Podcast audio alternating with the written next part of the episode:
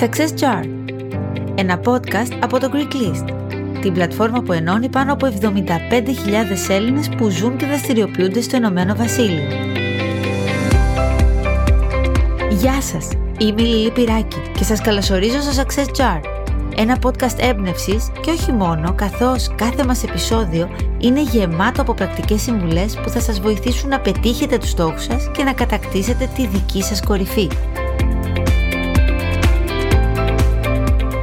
Το Success Jar είναι το δικό μας δοχείο γνώσεων και σκέψεων, έκφρασης και έμπνευσης. Κάθε εβδομάδα συναντάμε έναν ειδικό από το χώρο των επιχειρήσεων, ο οποίος μας δίνει tips και συμβουλές που θα εμπλουτίσουν τις γνώσεις μας και τελικά θα μας βοηθήσουν να γίνουμε καλύτεροι. Το Success Chart δημιουργήθηκε από το Greek List, το πληρέστερο business listing website ελληνικών επιχειρήσεων και επαγγελματιών στο Ηνωμένο Βασίλειο.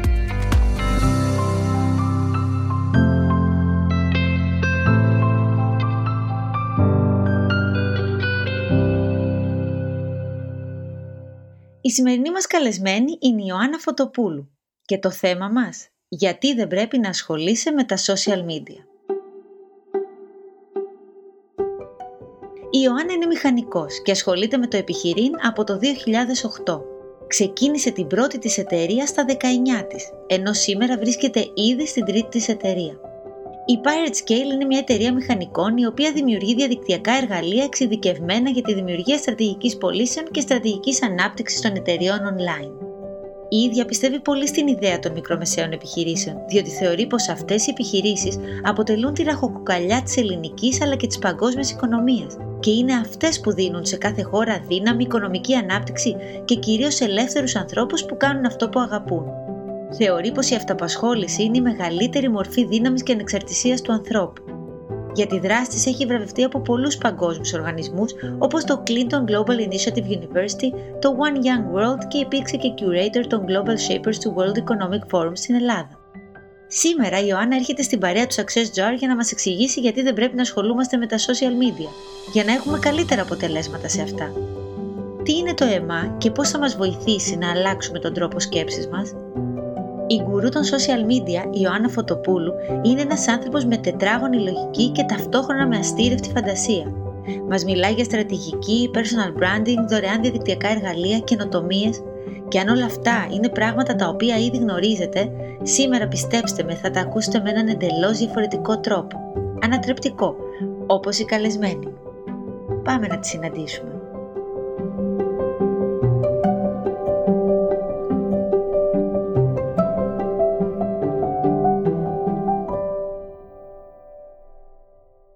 Γεια σου Ιωάννα μου. Γεια σου Λίλη. Θέλω να σου πω ότι είμαι πάρα πολύ χαρούμενη που σε φιλοξενώ σήμερα στο podcast, το Success Jar, γιατί σε παρακολουθώ χρόνια. Σε παρακολουθώ από τότε που ακόμα δούλευα στο Sky και θέλαμε με τα τόσα φοβερά πράγματα που έκανες να κάνουμε μια συνέντευξη μαζί σου και επικοινωνούμε από τότε. Σε παρακολουθώ μέσα στα χρόνια με όλη αυτή την εξέλιξη που έχεις.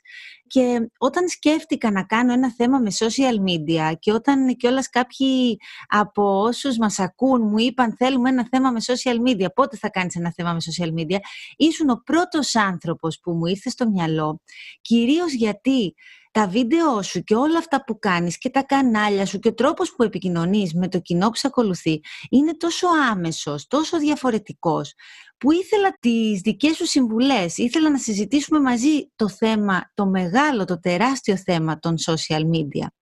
Και ερχόμαστε στη στιγμή που επικοινωνώ μαζί σου και μου λες αμέσως ναι και χαίρομαι πάρα πολύ και σε ευχαριστώ πάρα πολύ γι' αυτό και μου στέλνεις το θέμα και μου λες το θέμα μας Λιλή είναι γιατί δεν πρέπει να ασχολείσαι με τα social media. λοιπόν, Λίλη, αρχικά σε ευχαριστώ πάρα πολύ. Το ξέρεις ότι η εκτίμηση είναι αμοιβαία, το ξέρεις ότι με τιμάνε πάρα πολύ τα όσα λες.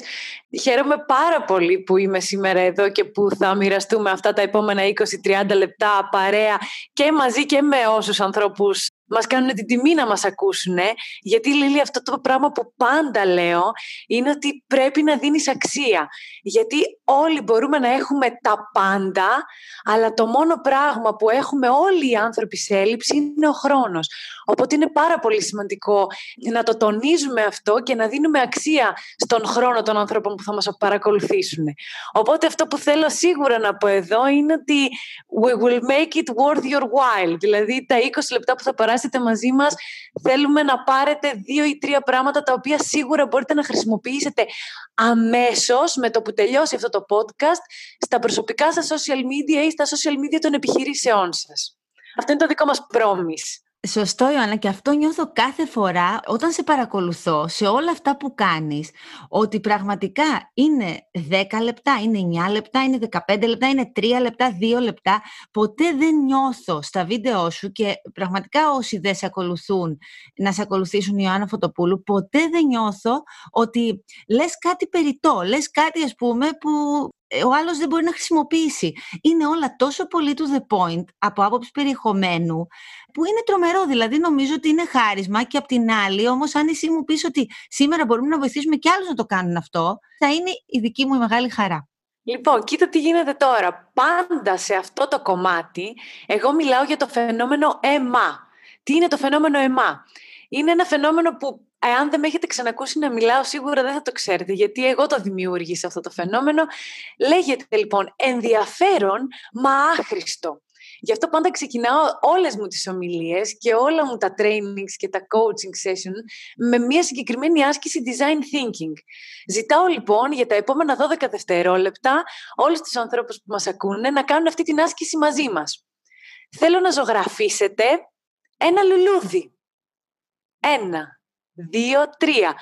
Ακόμα και αν δεν έχετε στυλό και χαρτί μπροστά σας, θέλω να το ζωγραφίσετε στο μυαλό σας το λουλούδι. Θέλω να ζωγραφίσετε ένα διαφορετικό λουλούδι. Ένα, δύο, τρία. Θέλω να ζωγραφίσετε ένα σπίτι. Ένα, δύο, τρία. Και θέλω να ζωγραφίσετε ένα διαφορετικό σπίτι. Ένα, δύο, τρία. Και θέλω τώρα να σκεφτείτε. Το πρώτο σας λουλούδι ήταν μια μαργαρίτα. Και ίσως το δεύτερο ένα τριαντάφυλλο ή μία τουλίπα. Και το πρώτο σπίτι φυσικά ήταν αυτό το κλασικό σπίτι που ξέρουμε, το τετράγωνο, με τη σκεπή, την τρίγωνη και την καμιναδίτσα και τα παραθυράκια. Γιατί συμβαίνει αυτό; Και γιατί είναι πάρα πολύ σημαντικό να το τονίσουμε Λίλη εδώ. Και εγώ όταν έκανα αυτή την άσκηση φυσικά την Μαργαρίτα έκανα και την Τουλίπα και αυτό το σπιτάκι και έχω κάνει αυτή την άσκηση με ανθρώπους από το Βλαδιβοστόκ που δούλευαν στο πετρέλαιο επάνω στη Ρωσία, εκπαίδευσα μία ομάδα Ρώσων και μου έκαναν Μαργαρίτα και τους λέω παιδιά αλήθεια Daisy, Μαργαρίτα στο Βλαδιβοστόκ. Ήταν πάρα πολύ αστείο γιατί οι άνθρωποι έχουμε προγραμματιστεί να δουλεύουμε με έναν συγκεκριμένο τρόπο. Γιατί σε κάθε εκπαιδευτικό σύστημα, για να μπορέσει να μας βαθμολογήσει αυτό το εκπαιδευτικό σύστημα, εμείς το νιώθουμε το λουλούδι και είναι κακό και το κάνουμε μαύρο και άραχνο όταν μας έχει τσιμπήσει μια τσουκνίδα την προηγούμενη μέρα σαν παιδιά, ή το κάνουμε πράσινο και γαλάζιο όταν το έχουμε φάει το λουλούδι και μας έχει αρέσει η γεύση του.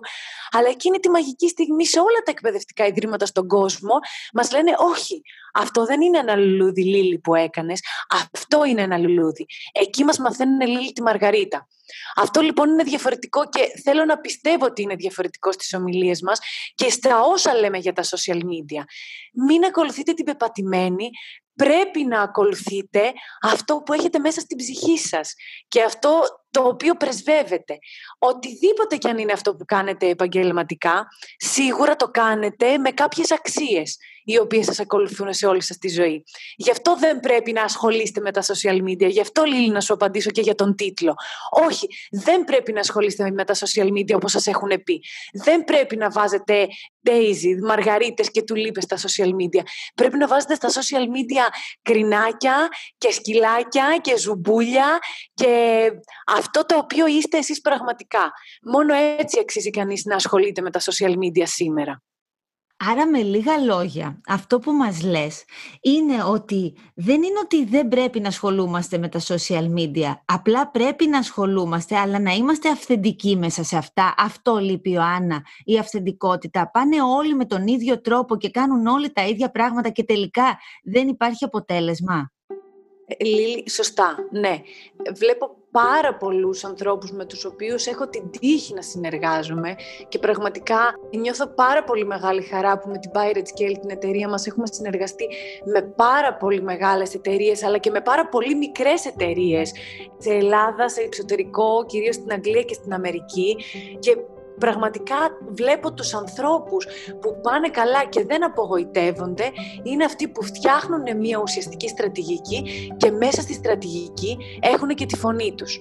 Εδώ βέβαια Λίλη πρέπει να σημειώσουμε κάτι πάρα πολύ σημαντικό. Δεν υπάρχει αυτό που λέμε overnight success πουθενά, το ίδιο ισχύει και στα social media. Βλέπω δηλαδή πάρα πολλούς ανθρώπους που μου στέλνουν στα δικά μου social media τα προσωπικά την εξής ερώτηση πάντα και την εξής αγωνία. Ξεκίνησα, προσέλαβα ένα digital agency και μετά από τρεις μήνες δεν είδα κάποια διαφορά. Ναι, αυτό μπορεί να γίνεται για πολλούς λόγους.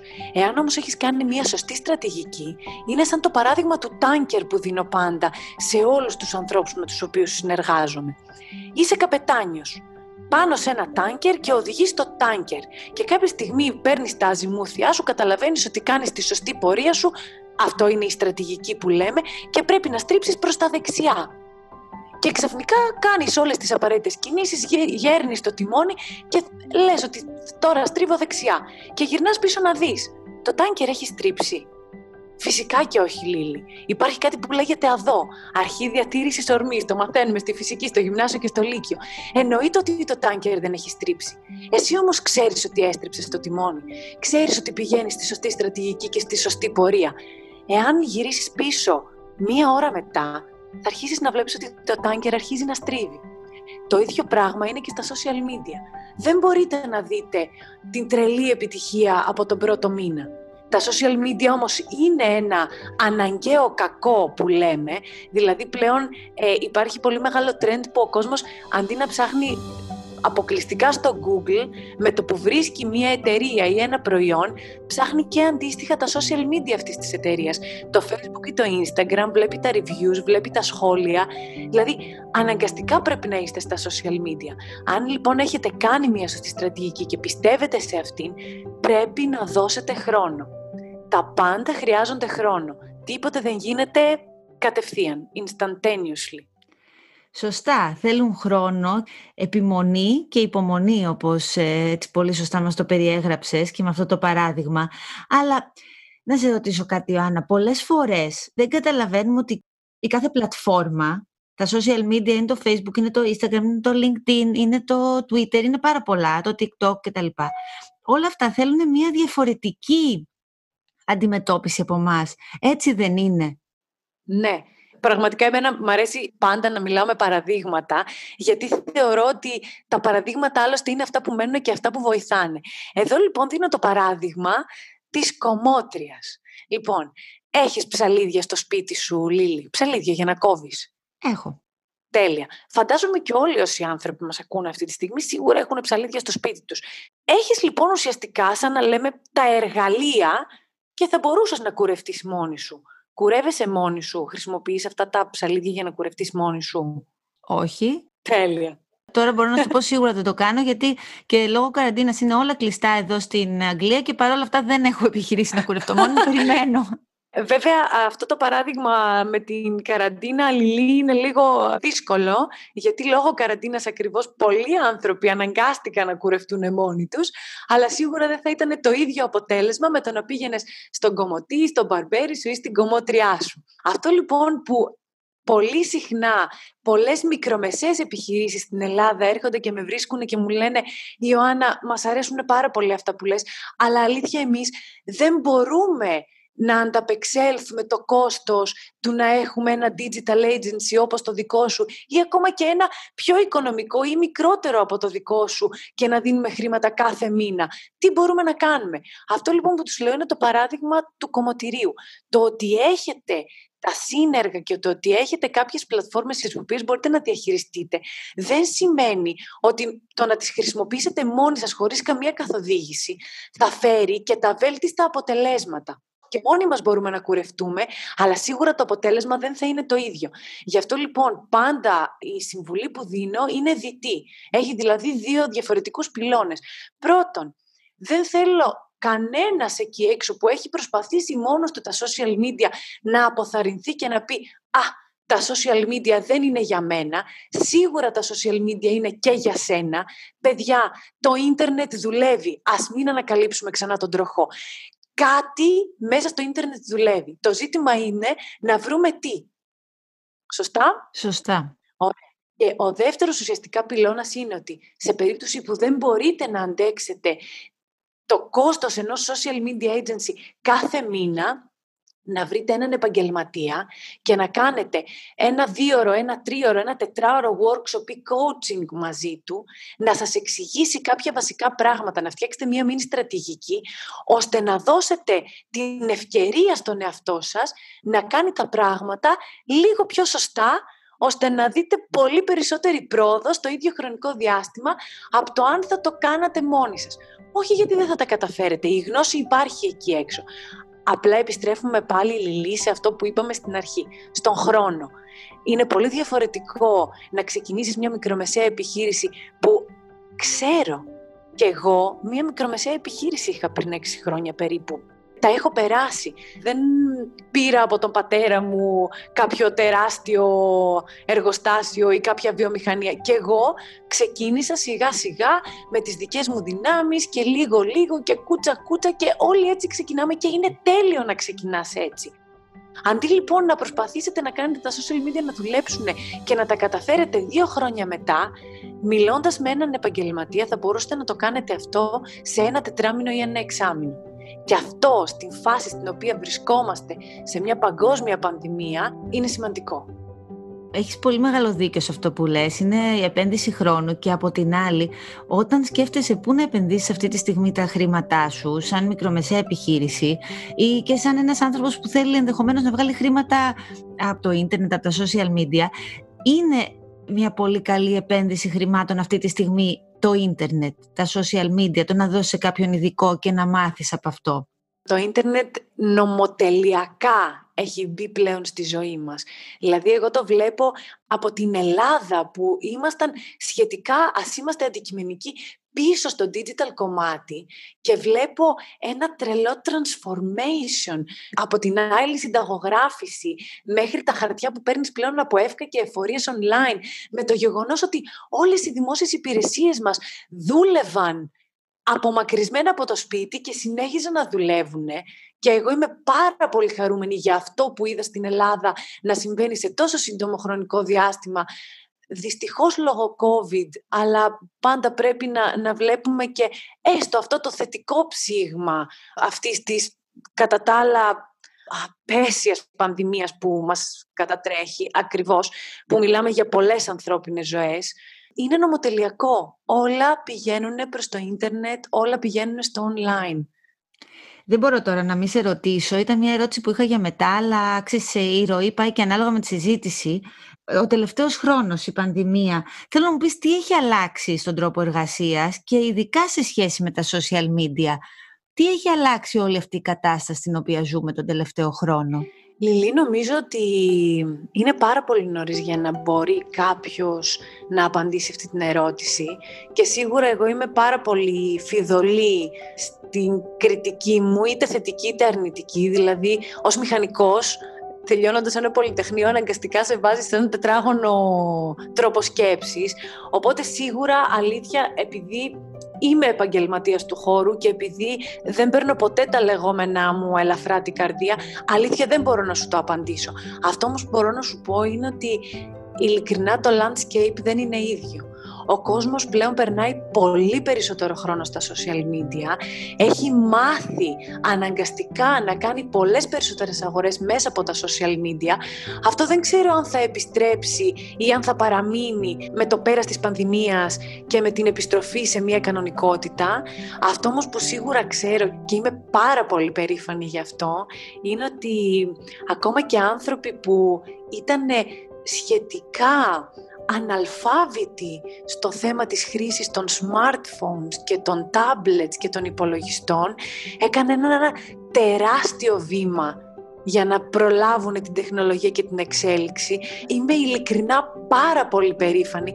Δεν μπορείς να φανταστείς, Λιλή, τον τελευταίο χρόνο πόσα μηνύματα έχω λάβει, κυρίως στο Instagram μου, και εδώ να σημειώσω ότι ε, στο Instagram μου απαντάω πάντα εγώ, τα υπόλοιπα social media μου τα διαχειρίζεται και μέρος τους η ομάδα μου, αλλά στο Instagram είμαι πάντα εγώ. Θα χαρώ πάρα πολύ να με βρείτε.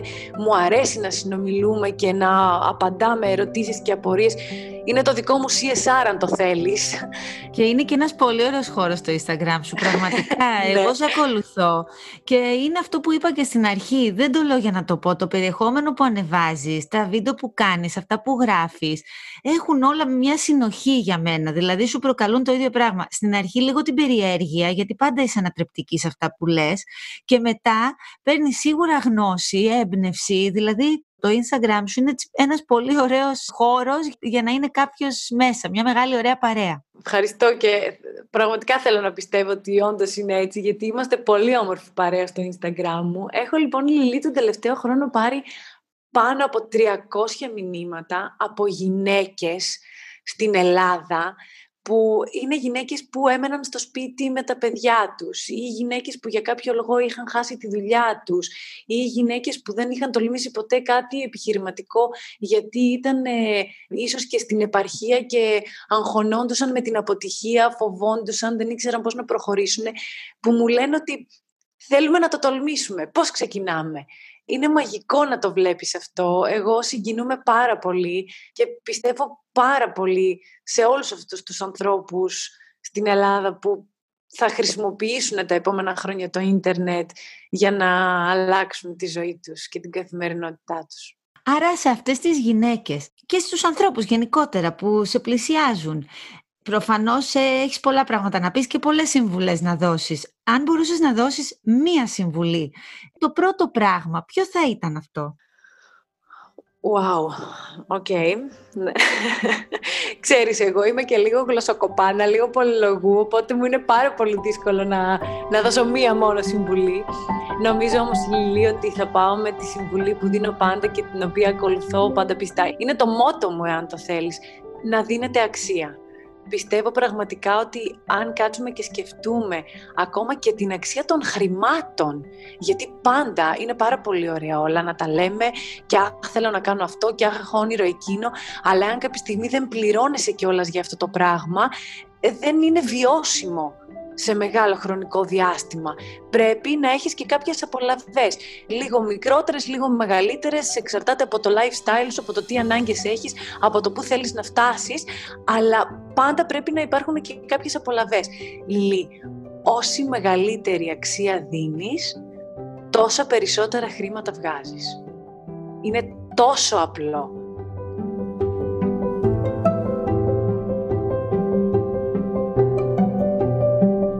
Τα χρήματα και ο τρόπος με τον οποίο βγάζουμε χρήματα εξηγούνται τόσο απλά.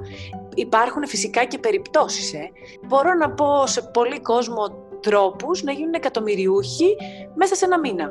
Και κάθε φορά ο κόσμος με κοιτάει και υπάρχουν και δύο-τρεις πάντα στο κοινό που μου λένε ε, «Κυρία Φωτοπούλου, είστε εκατομμυριούχος» και τους λέω «Τέλεια, πολύ ωραία ερώτηση». «Όχι, αλλά εσύ θα ήθελες να γίνεις εκατομμυριούχος σε ένα μήνα» και μου λένε «Ναι, Τέλεια, τους λέω.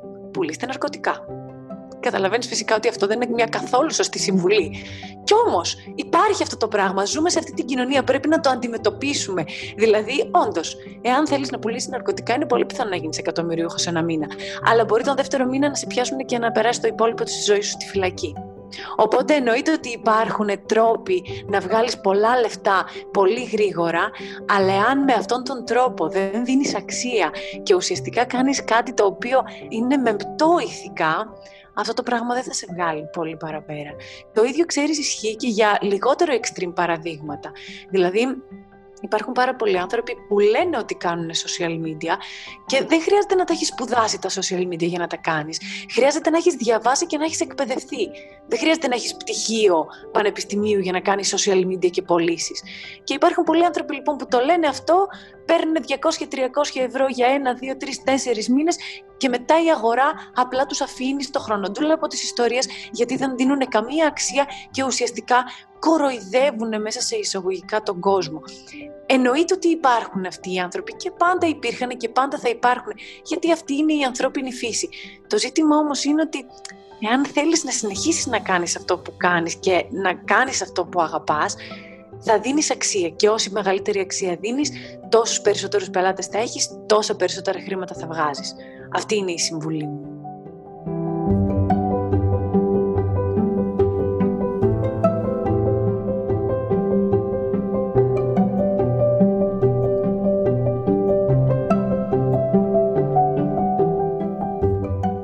Να σε πάω τώρα σε όσους μας ακούν και δεν έχουν μια επιχείρηση, αλλά οι ίδιοι χειρίζονται τα social media, ενδεχομένως όχι επαγγελματικά τώρα, μπορεί να το θέλουν για το μέλλον.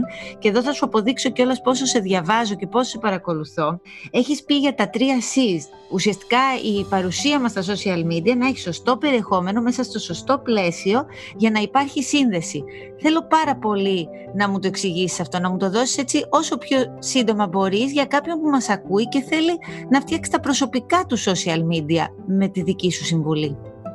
Άρα Λιλή, από ό,τι καταλαβαίνω είσαι και εσύ του community, γιατί αυτό το βιντεάκι έχει τίτλο How Batman can help your social media, έτσι. Είσαι και εσύ κορίτσι, κορίτσι των κόμικ. Είμαι του community και γενικά είμαι και μεγάλη φαν σου και σε ακολουθώ και σε παρακολουθώ.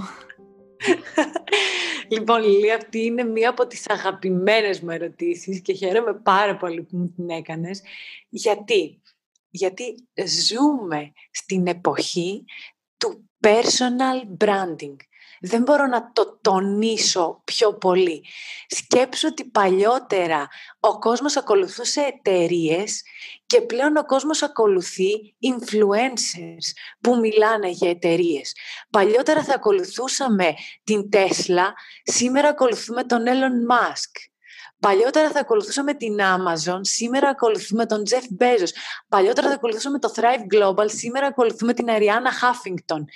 Ζούμε στην εποχή του personal branding γιατί πέρασε η εποχή όπου παρακολουθούσαμε τις τεράστιες εταιρείες και θέλαμε κάποια στιγμή να συνδεθούμε κάπως με αυτές. Πλέον, επειδή ίσως και λίγο απομακρύνθηκε ο κόσμος στην καθημερινότητά του με αυτή την τεράστια, την εκθετική, τη ραγδαία αύξηση της τεχνολογίας στη ζωής μας, ο κόσμος θέλει να νιώθει ότι συνδέεται με μια εταιρεία μέσω ενός ανθρώπου. Γι' αυτό λοιπόν, επειδή ακριβώς ζούμε στην εποχή του personal branding, είναι πάρα πολύ σημαντικό να βγάζουμε τον εαυτό μας και στα social media. Το κομμάτι του εαυτού μας, το οποίο θα μας βοηθήσει επαγγελματικά. Γιατί παρόλο που είναι η δουλειά μου τα social media και παρόλο που είναι ένα πολύ λεπτό θέμα και οι περισσότεροι επαγγελματίες και συνάδελφοι του χώρου και στην Ελλάδα αλλά και στο εξωτερικό δεν το θίγουν, εγώ θέλω να το θίξω. Μου αρέσει πάρα πολύ η χρήση των social media, αλλά επειδή το έκανα παλιότερα και είχα υπερέκθεση σε αυτά, πλέον είμαι λίγο πιο thoughtful. Δεν βρίσκω τη λέξη στα ελληνικά. Το σκέφτεσαι, ναι, το σκέφτεσαι περισσότερο, παραπάνω. Ακριβώς σκέφτομαι παραπάνω με περισσότερη ενσυναίσθηση εάν αυτό το πράγμα το οποίο θα ποστάρω στα social media μου βοηθάει αυτή τη στρατηγική την οποία έχω φτιάξει. Και εδώ έρχεται το content και το context, Λίλη. Δηλαδή, τι εννοώ με αυτό το πολύ λεπτό θέμα. Εγώ έχω επιλέξει στα social media μου να μιλάω για τη γυναική επιχειρηματικότητα. Θα μου πεις, καλά, βάζεις όμως και κάποιες φωτογραφίες του συντρόφου σου, του χαράλαμπου, εννοείται.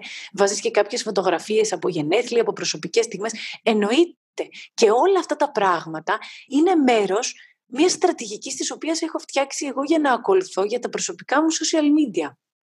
Πάντα λοιπόν πρέπει να, είμαστε, να έχουμε συνέστηση στο τι ποστάρουμε, γιατί τώρα. Σκέψω ότι είμαστε στο 1800. Ωραία.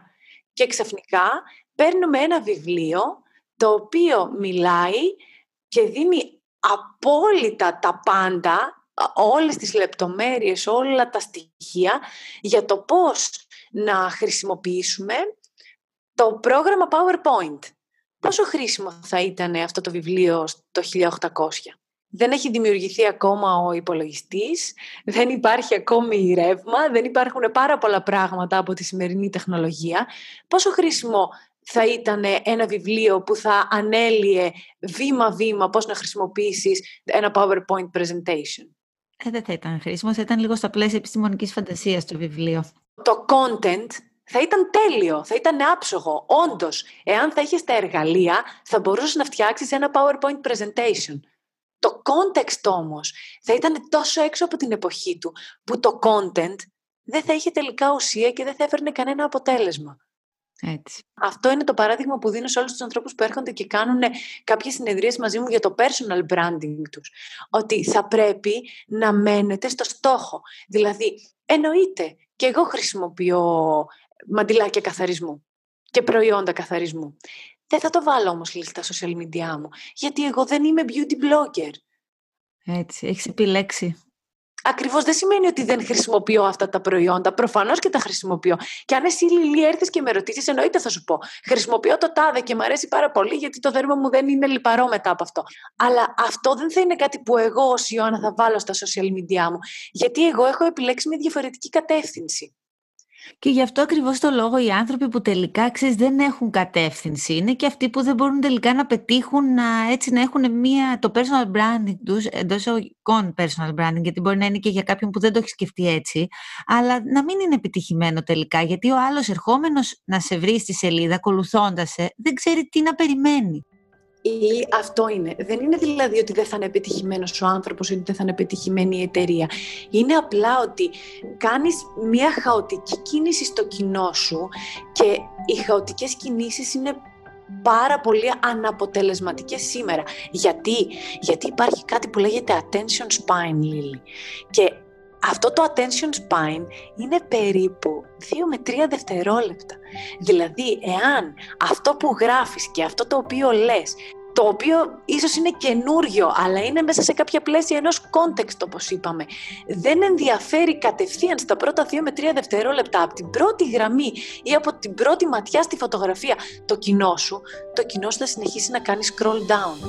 Και εσύ χάνεις έναν πολύτιμο άνθρωπο από το community σου, χάνεις ένα πολύτιμο feedback, γιατί όλοι αυτοί οι άνθρωποι μας βοηθάνε και εμάς να μεγαλώσουμε. Εγώ πάντα το λέω ότι τα social media, ειδικά όταν φτιάχνεις ένα community, είναι και λίγο εγωιστικό Δηλαδή, εγώ παίρνω τόση πολύ χαρά μέσα από τα social media μου, που καμιά φορά, ξέρεις, όλοι έχουμε self-doubts. Λέω, πω πω τώρα μου αξίζει να έχω ανθρώπους που τους αγαπώ τόσο πολύ και με αγαπάνε τόσο πολύ και δεν έχουμε γνωριστεί καν ποτέ από κοντά και βοηθάμε τόσο πολύ ο ένας τον άλλον ακριβώς γιατί βρεθήκαμε μέσα σε μία πλατφόρμα. Δηλαδή η χαρά που παίρνεις δημιουργώντας αυτό το community είναι τόσο μεγάλη που είναι κρίμα να χαώνεις το κοινό σου και να μην ξέρει τι να περιμένει από σένα. Δηλαδή το κοινό μου ξέρει, μπαίνοντας σε μένα θα δει επιχειρηματικότητα, γυναική επιχειρηματικότητα, social media. Το 90% δηλαδή των post που κάνω μιλάνε για αυτά τα τρία πράγματα, σε αυτούς τους τρεις πυλώνες. Και πάνω σε αυτό που λες ότι θα δουν όμως και μία φωτογραφία ενδεχομένως του συζύγου σου ή κάποια προσωπική σου στιγμή, αυτό τελικά είναι και το ωραίο των social media, σε στοχευμένους πάντα λογαριασμούς. Είναι ωραίο και λίγο ξέρεις, να μοιράζεσαι με τους ανθρώπους που πια έχεις γίνει μια παρέα και κάποια λίγα παραπάνω πράγματα για σένα. Αυτό είναι κάτι που αν γίνεται στο σωστό βαθμό θεωρώ, είναι κάτι που και ο άλλος το θέλει και κάτι που ενισχύει και αυτή τη σχέση τελικά. Λιλή, εγώ είμαι πάρα πολύ χαρούμενη το τελευταίο διάστημα, γιατί μέσα στην καραντίνα και όντας 32 χρονών, αποφάσισα ότι υπάρχει κάτι που ήθελα να το κάνω από τα 16 μου, δεν βρήκα χρόνο ποτέ. Τώρα λοιπόν με την καραντίνα, παρόλο που έχουμε πολύ περισσότερη δουλειά, αλλά τα πράγματα είναι κάπως πιο μαζεμένα από τις υπόλοιπες κοινωνικές εκδηλώσεις, αποφάσισα να μάθω skateboard. Α, τέλεια. Όταν λοιπόν το ανακοίνωσα στο Instagram μου, πραγματικά το Instagram μου έπεσε. Πήρα μηνύματα από ανθρώπους 60 χρονών ή 15 χρονών που μου έλεγαν μπράβο να μας κάνεις βιντεάκι, να μας πεις πώς πήγε ε, ή όταν μιλάω πούμε, για το Dungeons and Dragons που παίζω που είμαι μεγάλη αφιξιονάδο και το αγαπώ το D&D. Είμαι geek all the way, δεν το έκρυψα ποτέ ούτως ή άλλως. Είναι πολύ όμορφο να μοιράζεσαι και αυτά τα μικρά ψήγματα καθημερινής τρέλας και να βλέπεις κι άλλους ανθρώπους. Δηλαδή, έχω άνθρωπο που δουλεύει σε μια από τις μεγαλύτερες εταιρείες της Ελλάδας, με ακολουθούσε και μου έστειλε πω πω τι λες τώρα, παίζεις και εσύ D&D και δεν θα μου πήγαινε ποτέ το μυαλό ότι αυτός ο άνθρωπος μπορεί να παίζει D&D και να ξέρει τι είναι το Curse of Strahd. Οπότε ναι, είναι, είναι πολύ όμορφο να μοιράζεσαι. Και αυτό που περιγράφουμε κιόλας νομίζω τώρα που μας περιέγραψες είναι και η πολύ ωραία πλευρά των social media σε προσωπικό επίπεδο και όλο αυτό που έχει αλλάξει. Ξέρεις τι, επειδή εντάξει τώρα, κοίταξε, μου αρέσει πάρα πολύ που μιλάς με παραδείγματα. Γενικά, ε, μου αρέσει πάρα πολύ η κουβέντα που έχουμε κάνει και επειδή ξέρω ότι είσαι και πρακτικός άνθρωπος και άνθρωπος των tips και των συμβουλών και της ε, κοινότητας και που δίνεις έτσι όλες τις πληροφορίες και τις γνώσεις σου πραγματικά συνεχώς μέσα από όλα αυτά που κάνεις. Θέλω να μας δώσεις και εμάς μέσω του podcast εδώ, μέσω του Success Jar, δύο-τρία εργαλεία που προτείνεις σε όσους μας ακούν για να τους βοηθήσεις το πώς χρησιμοποιούν τα social media τους, κάτι που βοηθάει εσένα, τους πελάτες σου, για φωτογραφίες, για προγραμματισμό, για να αυξήσουν το engagement τους αποφάσισα, Λίλη, κάποια στιγμή όταν συζητούσαμε, όταν με προσκάλεσες στο podcast, μου είπες ότι κάποια στιγμή θα γίνει μια ανάλογη ερώτηση. Το σκεφτόμουν λοιπόν πάρα πολύ και επειδή υπάρχουν πραγματικά άπειρα εργαλεία εκεί έξω, με πάρα πολύ σκέψη και πραγματικά πολύ στρατηγικό σχεδιασμό, κατέληξα σε τρία από αυτά. Το ένα είναι δικό μας, της εταιρείας μου, και τα άλλα δύο έχουν να κάνουν με φωτογραφίες και με προγραμματισμό. Θα ξεκινήσω λοιπόν από τις φωτογραφίες. Υπάρχει ένα εργαλείο το οποίο λέγεται canva.com, το οποίο είναι ένα Photoshop το οποίο μπορεί να χρησιμοποιήσει οποιοδήποτε χωρίς να χρειάζονται ιδιαίτερες γνώσεις ούτε προγραμματισμού, ούτε τίποτα. Είναι εντελώς δωρεάν, θα παραμείνει εντελώς δωρεάν και μέσα εκεί μπορείτε να φτιάξετε από βίντεο, από GIFs, από stories, από Facebook covers, από YouTube covers, ό,τι ό,τι μπορεί να βάλει ο νους σας, με διαφορετικές γραμματοσυρές, διαφορετικά χρώματα και να φτιάξετε οτιδήποτε σε δημιουργικό θέλετε και είναι ένα εργαλείο το οποίο το συστήνω άφοβα και ανεπιφύλακτα. Έχεις απόλυτο δίκιο, το γνώρισα πέρσι εγώ, δεν το ήξερα το Canva. Με την καραντίνα τον άρχισα να πρέπει να κάνω πράγματα μόνη μου περισσότερα και όντως είναι πολύ εύχριστο και έχεις πάρα πολύ δίκιο που το προτείνεις μέσα σε αυτά που θα μπορούσε κάποιος να, να ξεκινήσει να ψάξει για να φτιάξει την εικόνα του στα social media και ό,τι θέλει να κάνει. Σωστά. Χαίρομαι που συμφωνείς, που σημαίνει ότι η απόφαση ήταν σωστή. Χαίρομαι πολύ, Το δεύτερο εργαλειάκι για το οποίο θέλω να μιλήσω είναι ένα εργαλειάκι το οποίο έχει πολλές διαφορετικές παραλλαγές. Δηλαδή είναι ένα εργαλειάκι το οποίο κάνει scheduling γιατί πραγματικά πιστεύω ότι ειδικά σε μια μικρομεσαία επιχείρηση, ακριβώς επειδή τα έχω ξαναπεράσει και μιλάω από πείρα, είναι πολλές ημέρες που ξεκινάς το πρωί, πρέπει να μιλήσεις με το λογιστή, ε, πρέπει να πας αυτά τα χαρτιά, πρέπει να πληρώσεις τον ΕΦΚΑ, ε, να πληρώσεις τους υπαλλήλους, να μιλήσεις με τη μισθοδοσία, να στείλεις εκείνο το email και έχεις και τρία call με πελάτες και ξαφνικά πάει έξι ώρα και λες όχι, δεν στάρα σήμερα τίποτα στα social media. Είναι πολύ σημαντικό όμως, όπως έχουμε εξηγήσει καθ' όλη τη διάρκεια της ομιλίας μας εδώ στο podcast, να αποστάρουμε πράγματα στα social media. Δεν πρέπει να είμαστε AFK, away from keyboard for too long, όσον αφορά τα social media. Οπότε υπάρχει ένα εργαλειάκι το οποίο μπορεί να κάνει scheduling όλα τα post για όλον το μήνα το οποίο είτε λέγεται Hootsuite, είτε λέγεται Buffer, είτε λέγεται Later, εξαρτάται ποιος σας βολεύει. Εμείς προσωπικά χρησιμοποιούμε το Hootsuite, γιατί αυτό μας βολεύει πιο πολύ στο interface του. Αλλά και το buffer και το later κάνουν ακριβώς τα ίδια πράγματα.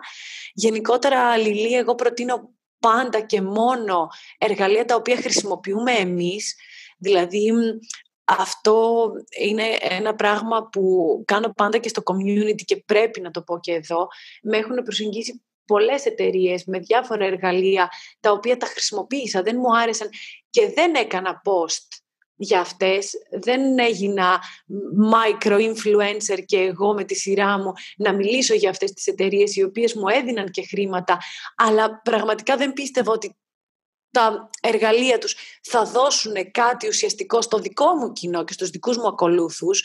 Οπότε να ξέρεις ότι πάντα αυτά που λέω είναι πράγματα που χρησιμοποιούμε και εμείς και στη δική μας εταιρεία και στους δικούς μας πελάτες και γυρνάμε και σε αυτό που λες πάντα, ότι με αυτόν τον τρόπο και με αυτό που κάνεις και μπράβο σου δίνεις αξία στην ε, κοινότητα και στους ανθρώπους που σε ακολουθούν. Ακριβώς, δηλαδή εγώ πραγματικά δεν θα έδινα ποτέ το ok μου ή την υπογραφή μου σε ένα εργαλείο το οποίο εγώ δεν χρησιμοποιώ ή εμένα δεν έχει βοηθήσει.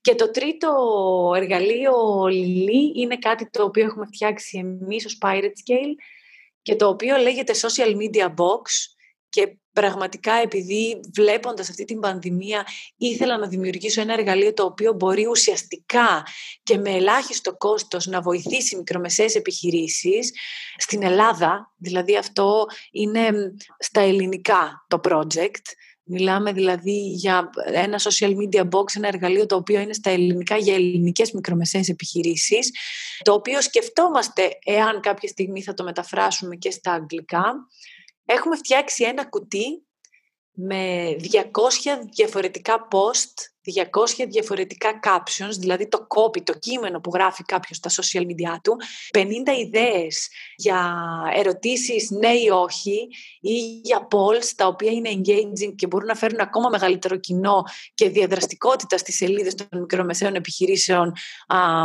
στα social media. Έχουμε φτιάξει τρία μικρά mini courses ε, σε βίντεο μορφή τα οποία τα δίνουμε ως bonus και ουσιαστικά αυτό το social media box Lily με 149 ευρώ δίνει για έναν ολόκληρο χρόνο έτοιμο, πανέτοιμο υλικό για τα social media μαζί με το αντίστοιχο λόγο επάνω σε όλες τις φωτογραφίες και είναι τελείως προσωποποιημένο και το μόνο που έχει να κάνει πλέον ο άνθρωπος που θα το πάρει αυτό το εργαλείο είναι να χρησιμοποιήσει το hot shooting, να το προγραμματίσει και δεν έχει πλέον κανένα άγχος για το όχι τι πρέπει να βάλουμε τώρα στα social media μας. Έχουμε βγάλει πάρα πολλά εργαλεία, έχουμε κάνει πάρα πολλά πράγματα.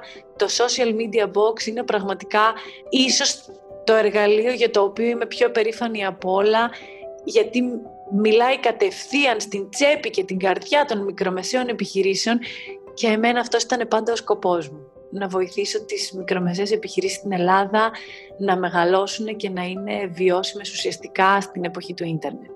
Είναι σπουδαίο αυτό που έχετε δημιουργήσει έτσι όπως ε, μας το περιέγραψες και όντως θεωρώ πάρα πολύ βοηθητικό και απλά ξέρεις, ακούγοντάς νιώθω αυτό που πίστευα και πριν καν ξεκινήσουμε να μιλάμε ότι είσαι από τους ανθρώπους που νιώθω, η ομάδα σου εσύ είστε από τους ανθρώπους που φέρνουν την αλλαγή, αλλάζουν τα δεδομένα, δεν ακολουθούν απλά την πορεία, αλλάζουν τα δεδομένα, το νιώθω σε κάθε σου βήμα, όχι μόνο τώρα. Ε, εύχομαι να βοηθηθούν πάρα πολλές επιχειρήσεις από όλο αυτό και να κάνεις και εσύ το στόχο σου σε αυτό το κομμάτι πραγματικότητας και να δούμε και πολλά ακόμα.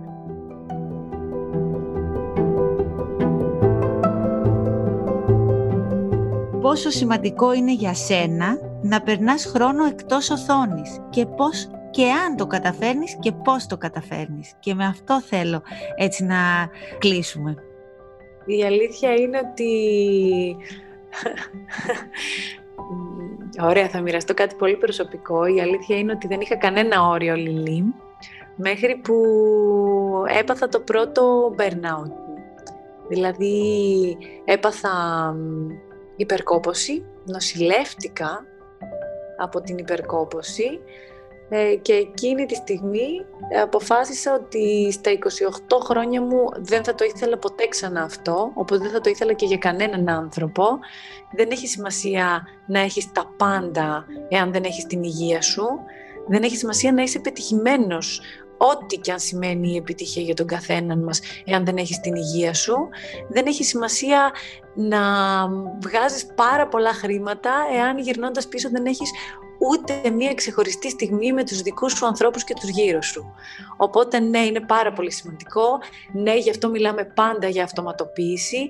Γι' αυτό προσπαθούμε να κάνουμε τις διαδικασίες όσο πιο εύκολες γίνεται για όλους μας, για να δουλεύουμε λιγότερο, να παράγουμε περισσότερο, να βγάζουμε περισσότερα χρήματα με όσο το δυνατό λιγότερο και μικρότερο ωράριο. Υπάρχουν μέρες που δεν μπορείς να το καταφέρεις, αλλά θεωρώ ότι μέσα στην εβδομάδα σίγουρα θα υπάρξουν και δύο ημέρες που δεν θα δουλέψω πάνω από 4 με 5 ώρες για να μπορέσω να περάσω χρόνο με την οικογένεια και τον σύντροφό μου ή να κάνω τα χόμπι μου. Γι' αυτό και δημιουργούμε εργαλεία σαν το social media box, γι' αυτό και μιλάω για εργαλεία σαν το Canva και το Hootsuite που αυτοματοποιούν τις διαδικασίες και δεν πρέπει συνέχεια να είσαι online.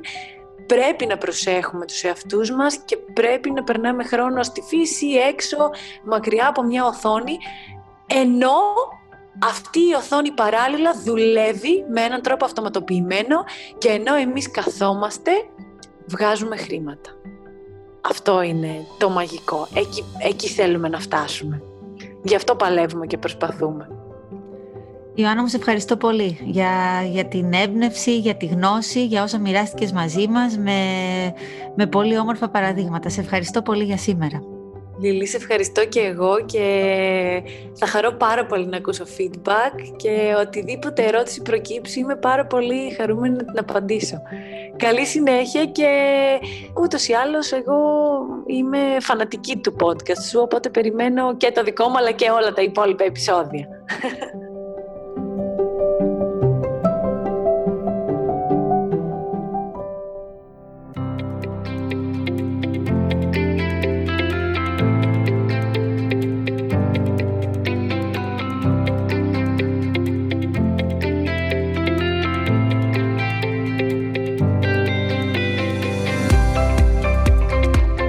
Ελπίζουμε να απολαύσατε αυτό το επεισόδιο του Success Jar, αλλά κυρίως ευελπιστούμε μέσα από τη σημερινή μας κουβέντα να σας δώσαμε τροφή για σκέψη και έμπνευση για δημιουργία.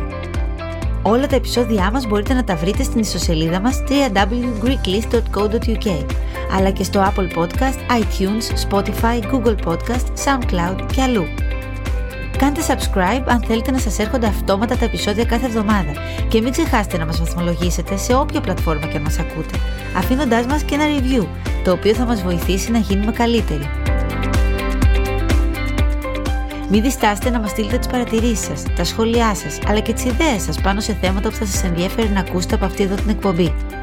Ακολουθήστε μας στα social media του Greek List, αλλά και στα δικά μου, Λίλη Πυράκη σε Facebook και Instagram. Από εμένα και όλη την ομάδα του Greek List να έχετε μια υπέροχη εβδομάδα. Και μην ξεχνάτε, η επιτυχία όπως και η ευτυχία είναι επιλογή και εσείς δεν έχετε παρά να την επιλέξετε.